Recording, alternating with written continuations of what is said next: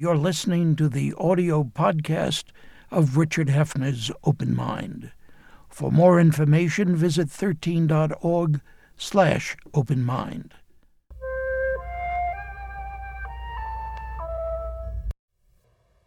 I'm Richard Heffner, your host on The Open Mind. And today, as I think I do on only very rare occasions, I'm going very much to indulge my one time professional interest in American history as a teacher and commentator. With good reason, too, for we head now into 2014, the centennial year of World War I, about which today's guest writes that America's decision in 1917 to declare war on Germany, quote, became a catalyst for the most deadly and violent century in world history. Burton Yale Pines trained as a historian and taught at the University of Wisconsin. Then joined Time magazine, where he reported from Germany, Vietnam, and Vienna, where he was East European bureau chief. As a Time editor, he chronicled much of the Cold War. Then, at the conservative think tank Heritage Foundation for over a decade, he was its senior vice president. Now, with many new centennial books coming out about Woodrow Wilson and what we used to call the Great War, my guest has written America's Greatest Blunder The Fateful Decision to Enter World War I. And I would first ask Bert Pines why, when he quotes Wilson's words announcing the November 1918 armistice ending the war, everything for which America fought has been accomplished, just why he also notes it is a statement that history turns upside down. Little for which America had fought had been accomplished.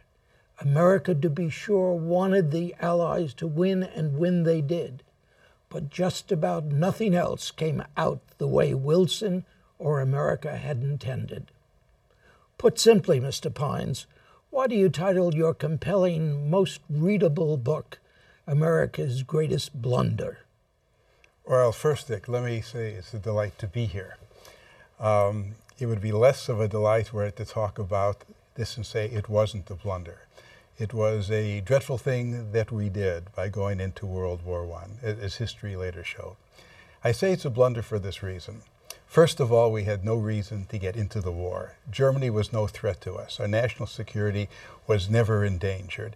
Germany didn't really ever attack us, except for some submarines. We can get to that in a, in a moment. But we got into the war after being neutral for two and a half years. A neutrality, which I talk about in the book, we, we sort of were tilted more and more to the British and French every, every week.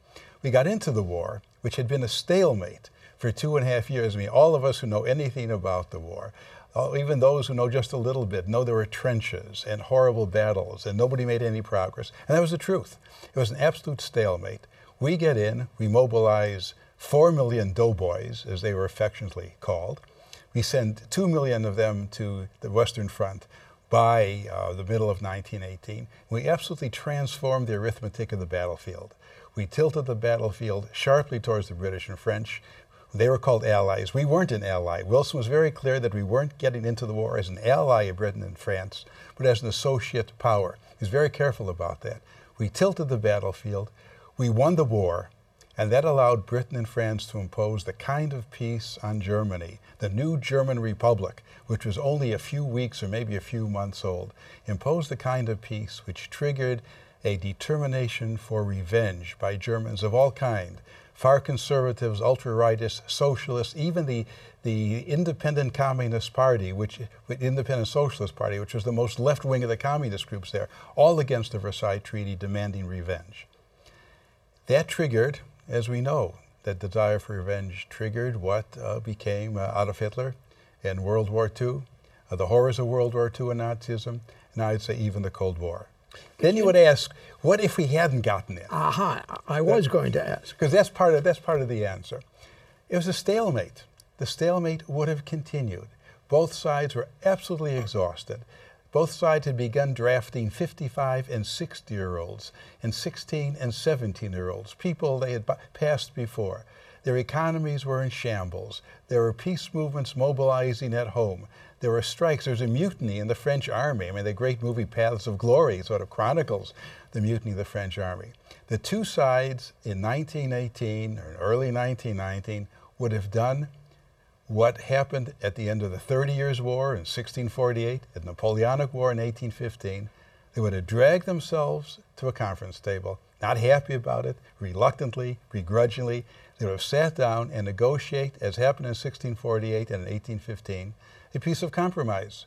There would have been no victor, no vanquished, no Versailles Treaty, no reparations, no assigning Germany guilt on Germany, no German calls for revenge, no Hitler, no World War II. You know, Bert, I remember as a young man, man may be too much, in World War II, listening to Franklin Roosevelt, I believe it was at a press conference, handle or not handle, as you will, the question of what would have happened if we hadn't gone into the war. And I don't know that everyone is as certain as you as to the way it would have come out. Well, I suspect uh, not everyone is as certain as I am. I mean, this is a provocative book, but I think a reading of history, a fair reading of history, would say this was a huge mistake. Now, we had a number of American historians in the, from the middle 20s to the middle 30s saying just that. But they didn't have the perspective we have of 75 more years where we could see what the results of that mistake were we know. And my background is, as you say, I taught history. It, it was West European history, and my, my field of specialization was uh, Germany in the 19th and 20th century and, and pre-Nazism and so forth. We know that the Versailles Treaty and Hitler's and the ultra-rightist denunciation of the Versailles Treaty was universe, almost universally accepted in Germany. The Versailles Treaty saddled the young German democracy, which was called the Weimar Republic because the Constitution was written in this idyllic, wonderful little town of Weimar. It saddled the, the, Weimar Republic, Germany's experiment with democracy, with an enormous burden. The burden of having to support the treaty, because every year the German parliament, the Reichstag, had to sit down and appropriate money to pay reparations. Hitler was going up and down the country and found whenever he denounced the Versailles Treaty, people were just jumping up and screaming and hollering and cheering him. He talked about uh, the November trade, the November criminals, and the, the November traitors and the Weimar criminals. November traitors meaning those who signed the armistice November 1918, and the Weimar criminals, those who are li living up to the terms of the Versailles Treaty. Uh, had we not got in, none of that would have happened. It is almost impossible for me to think today that there would have been a Hitler without the Versailles Treaty and the ability of Britain and France to impose that kind of thing on Germany. Now, during the war, Rosa, I mean, during the war, Wilson would have agreed with us. I mean, what's extraordinary is that Wilson knew what to do and he said the right things. He talked repeatedly about a peace without victory. He made speeches, including, I think, even his 14 point speech had this in it. We have nothing against the German people themselves. We are against the autocracy of the German Kaiser, but we have nothing against the German people themselves. We do not, we're not going to impose any solution which is full of reparations and so forth. And he just abandoned all of that. What puzzles me is your use of the word blunder, because in my teaching of American history, I think I've been less kind than you are even now to Woodrow Wilson. Blunder? Uh, didn't he take us step by step, steps that he couldn't help but recognize were steps into the war? After all, he was the one who said, when the war began, he asked us as Americans to be neutral in word as well as deed. Right, right. That's, that's, a, that's a good point. And uh, it's, it's, it's, sweet for me to be accused of, of being generous, and generous to, to Woodrow Wilson, uh, the man who gave us the, the welfare state and so forth. Now, uh, don't let your but, your Heritage Foundation. Well, that was a long time. That was a long time ago. I, I, I that was a very long time ago. Um, I use blunder because Wilson believed in neutrality. Uh, Wilson in, in cabinet meetings would say uh, the British blockade of Germany and the German use of submarines, that they were equally wrong. Wilson would say that the, the uh, Germans are aggressors on the land and the British are aggressors at sea. He understood, understood the importance of neutrality. Yet a no- number of things began building up which pushed him or he embraced them and step by step went into it. I say blunder because if we would have asked him, do you want to take America into war? Do you want to take sides so definitely? He probably would say no. By the beginning of 1918, and it was, I think, January 2nd or 3rd or 4th, 1918, where Germany launched what is called unrestricted submarine warfare. Wilson felt that that was his opportunity to go to war, but he may have also felt he had no choice. And I choose to be more generous and say we blundered into it rather than we had deliberate policy to go into it. Because if we had a deliberate policy, it, it's astounding to me that he would not have asked the most basic question any president ought to ask when he takes America into military intervention overseas. He says, What's in it for America? How am I defending America's interests? How am I advancing America's interests? And Wilson would not have been able to say, I am. I mean, unlike Roosevelt, 24 years, tw- 24 years after Wilson asked Congress for war, Roosevelt was at the same, same podium. And it was clear why we were going to war. The ships were still smoldering in Pearl Harbor. It was very clear. When, when Lincoln took us into the Civil War, it was very clear we'd been attacked. But Wilson, Wilson could not have made that kind of statement and said, I'm taking you into war for this reason, if it would have been a well thought out, well thought out path to war.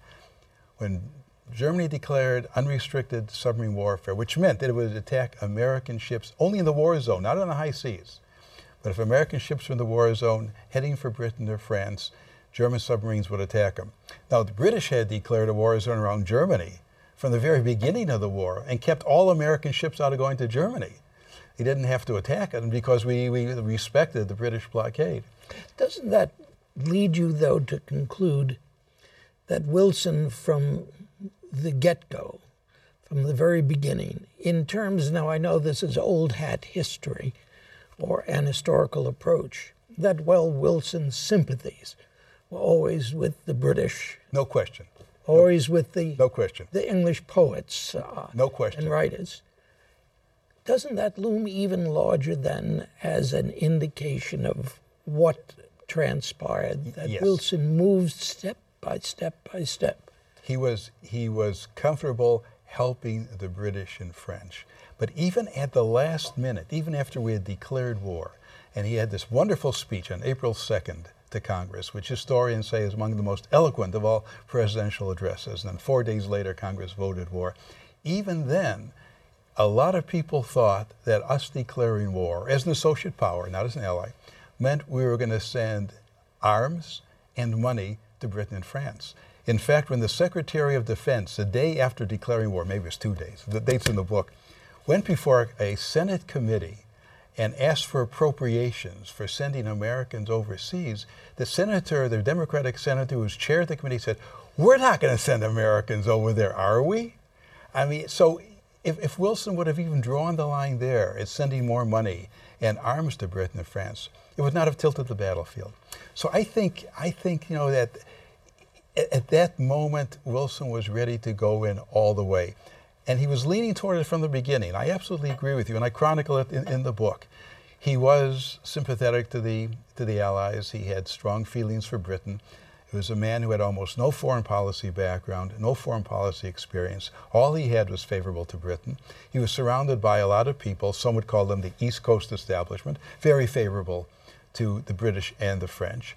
Um, bankers uh, such as uh, J.P. Morgan, which became the main purchasing agent for Britain in the United States, in, while we were neutral, was pushing was pushing this. Wilson, You've become an economic determinist.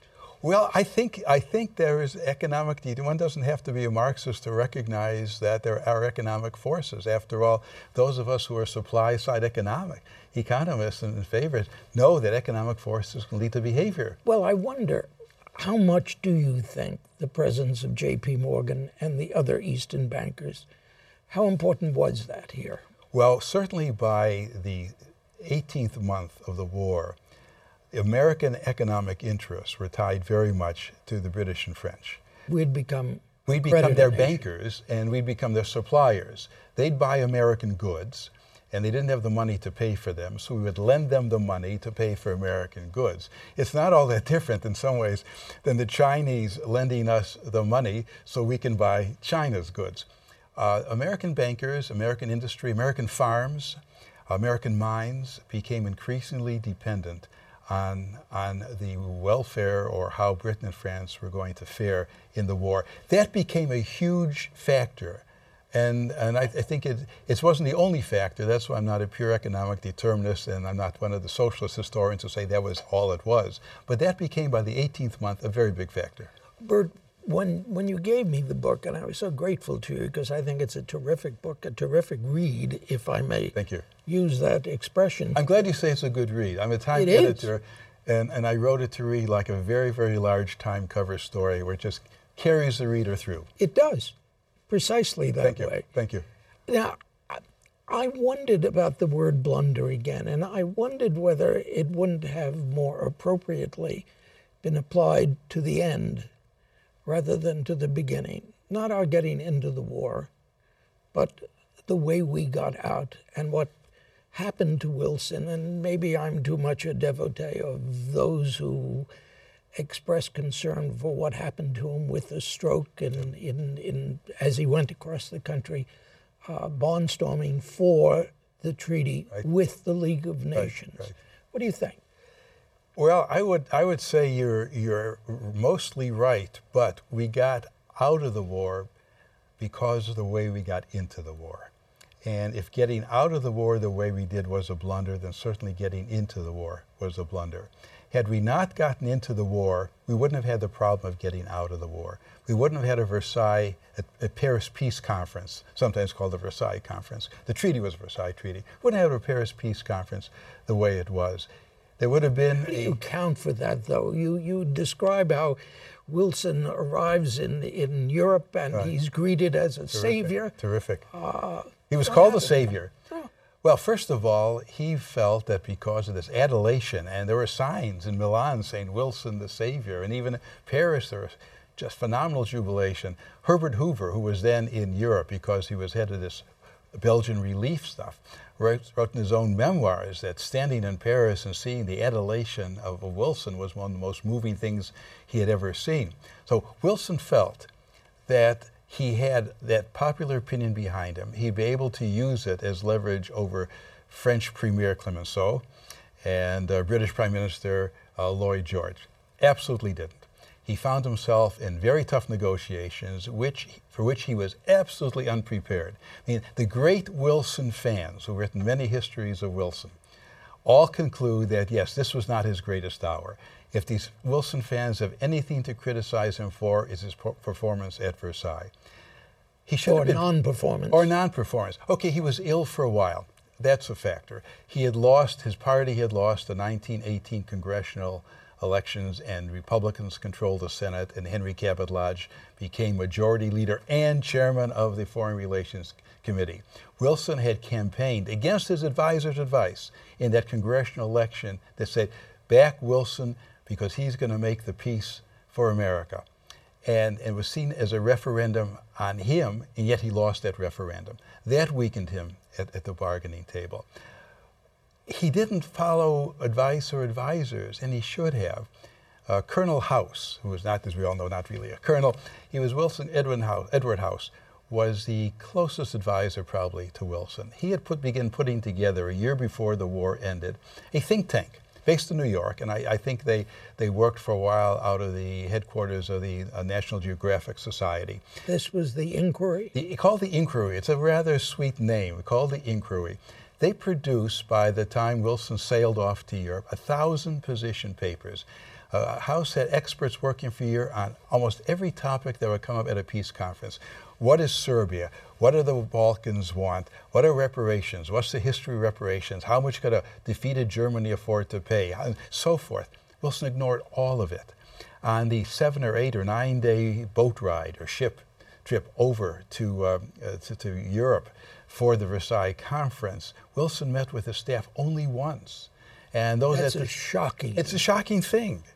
I mean, you look at when, when General Pershing went over three, two and a half years earlier for the first time to assume command. I mean, he was in constant meetings with his advisors. Everyone would be.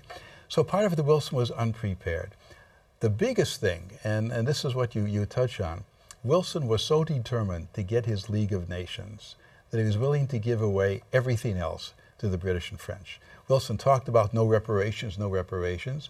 There were reparations talked about at the Versailles Conference would amount to about a trillion US dollars in today's terms.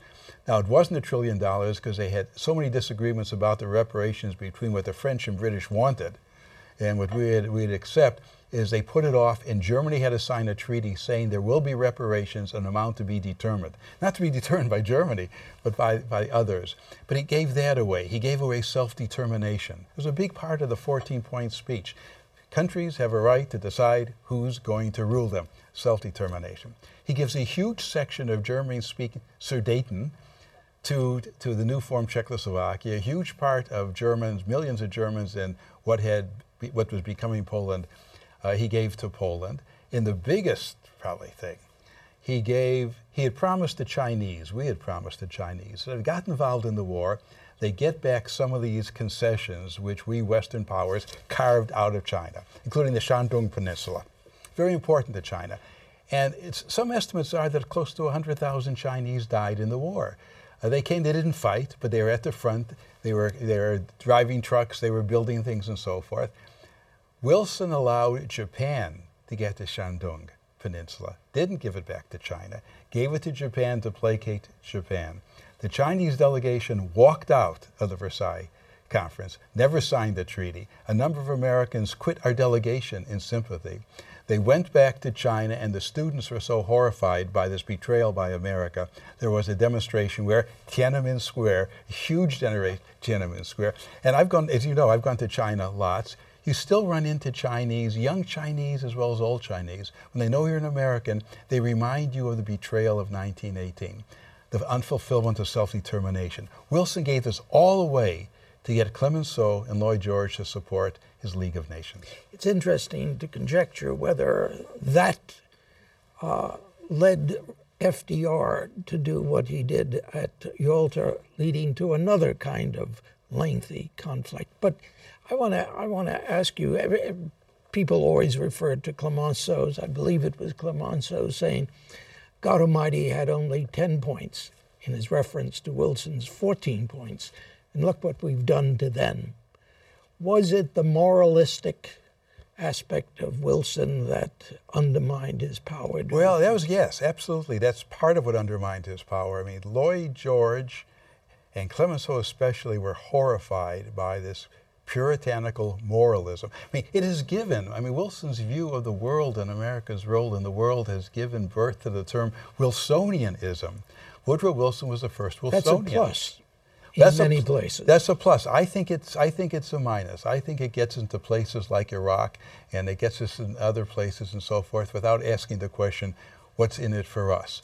And they were horrified at this kind of puritanical preaching.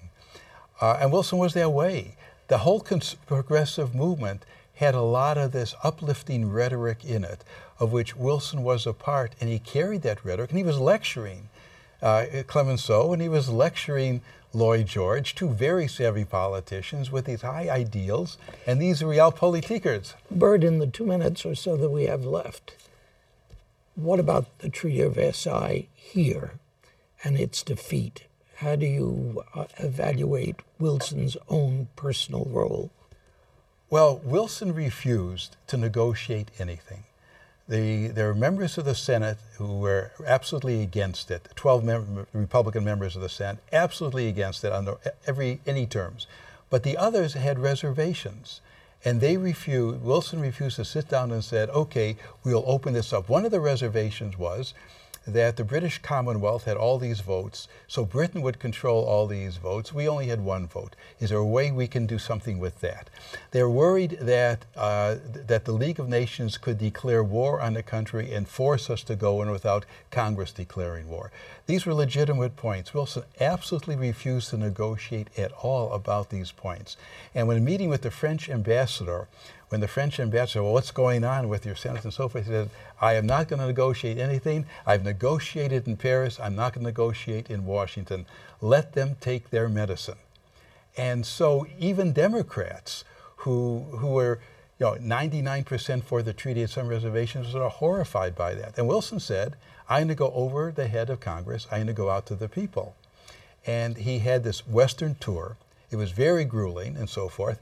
It got off to a sort of shaky start, but by the third or fourth day, he was attracting huge crowds and so forth. And had he not had his become ill, which later led to a stroke, perhaps, perhaps he would have mobilized enough for the Versailles Treaty to be ratified. But that wouldn't change anything. The Versailles Treaty was full of all these terrible things on Germany that would have happened anyway. And the League of Nations would have been no more successful than the United Nations in reining in the ambitions of major powers. Bert Pines, Thank I'm you, Dick. glad you're so enthusiastic, and I'm delighted that you came here to discuss this truly wonderful book. Agree with it or not, America's greatest blunder, the fateful decision to enter World War I. Thank you, Dick. Thank you. And thanks too to you in the audience. I hope you join us again next time. Meanwhile, as an old friend used to say, good night and good luck.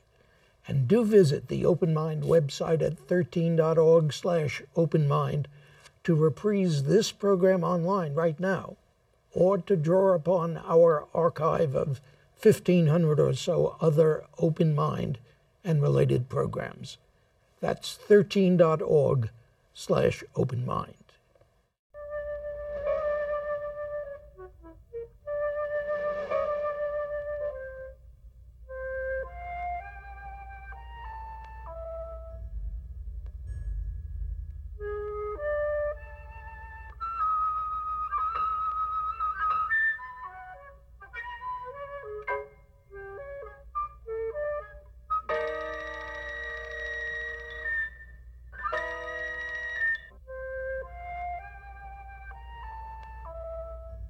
Continuing production of The Open Mind has been made possible by grants from the Rosalind P. Walter Foundation, the Bluestein Family Foundation, the Joan Gans Cooney and Peter G. Peterson Fund, Carnegie Corporation of New York, the Malkin Fund, the May and Samuel Rudin Family Foundation, the Joanne and Kenneth Wellner Foundation, the Alfred P. Sloan Foundation, and from the corporate community, Mutual of America.